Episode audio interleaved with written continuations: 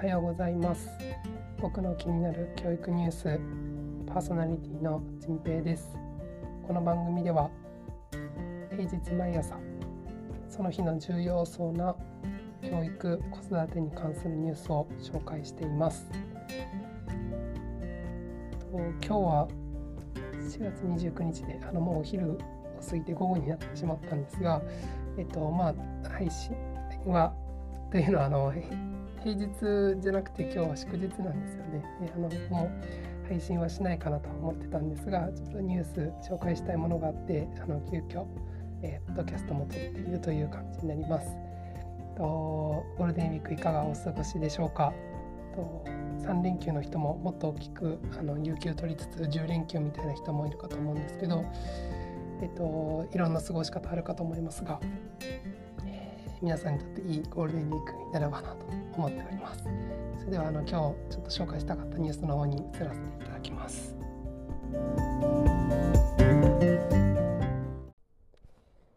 今日は県教委の来年度の教員採用死亡者数が採用予定人数下回る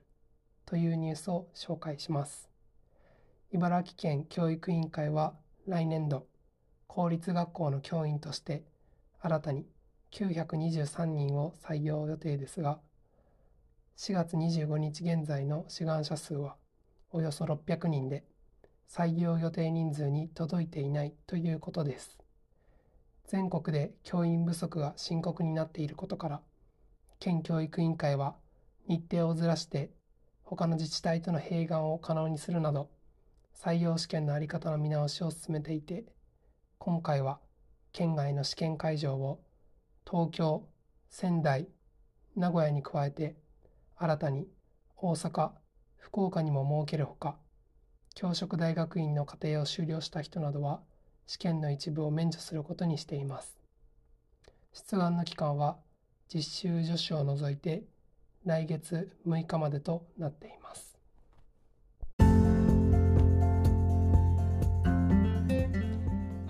という、えー、NHK ニュースの、えー、記事でした。えっとまあ、たびたび教員不足のお話、まあ、それに関わるニュースを紹介をさせていただいています。えっと、教育といってもいろいろあるというふうに言ってあのいろんな角度からニュースを紹介しているつもりですが、えっと、自分の興味とあとは、えっとまあ、これが割と今の教育の問題の本当に根幹の部分にあるんじゃないかなと思って集中的に、えー、紹介することが多くなっています。えっと、かつ結構ローカルな話題も多くて今回も茨城県というところですが、えー、っと先生になるための、まあ、教員採用試験というのがあるんですけどそれの志願者数がまあ今のところ少ないというニュースでした。えっと、記事にもあって今も紹介させてもらったように来月6日5月の6日まで出願の期間があるということでまだまだこの数字だけであ少ないねっていうふうに言うのもあまり良くないのかなと思うんですが結構ここの時点でニュースになっているということはあまりもう伸びていないのかなというふうに思ったりもしています。まあ、多分僕もそういう性格なんですけど結構こういうの締め切り間近になってしまってあの書き込みの人も多いと思うので増えるとは思うんですが増えたといってもどこまで増えるかというところかなと思います。えっと、昨年とかも、えー、全国の、まあ、小学校の、えー、倍率小学校教員になるための倍率で1.4倍とかそういう数字があったかなと思うんですけど全国の自治体の中でも一番少なくてそれぐらい。なので今のところ一応定員割れはしていないという感じだったんですが、えっと、今年はどうなるかなというふうなところです。見守っていきたいなと思います。これで仮に923人に届かないとなると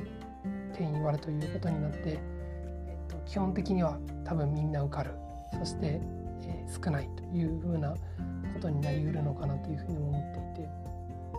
いよいよここまで来たのかなと思っています。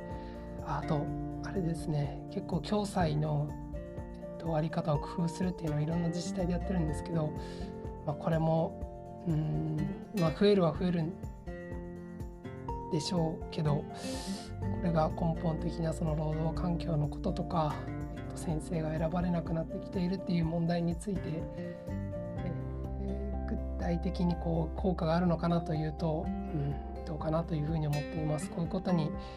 力を使うリソースを使うよりはもっとこう先生の働きやすい環境を整えるということに注力していただきたいなというふうに、え個人的には、え思っております。ちょっとあの長くなってしまいましたがここまでにします。と今日もまたいい一日にしてください。そしていいゴールデンウィーク引き続き、えお過ごしください。えー、じんぺいでした。you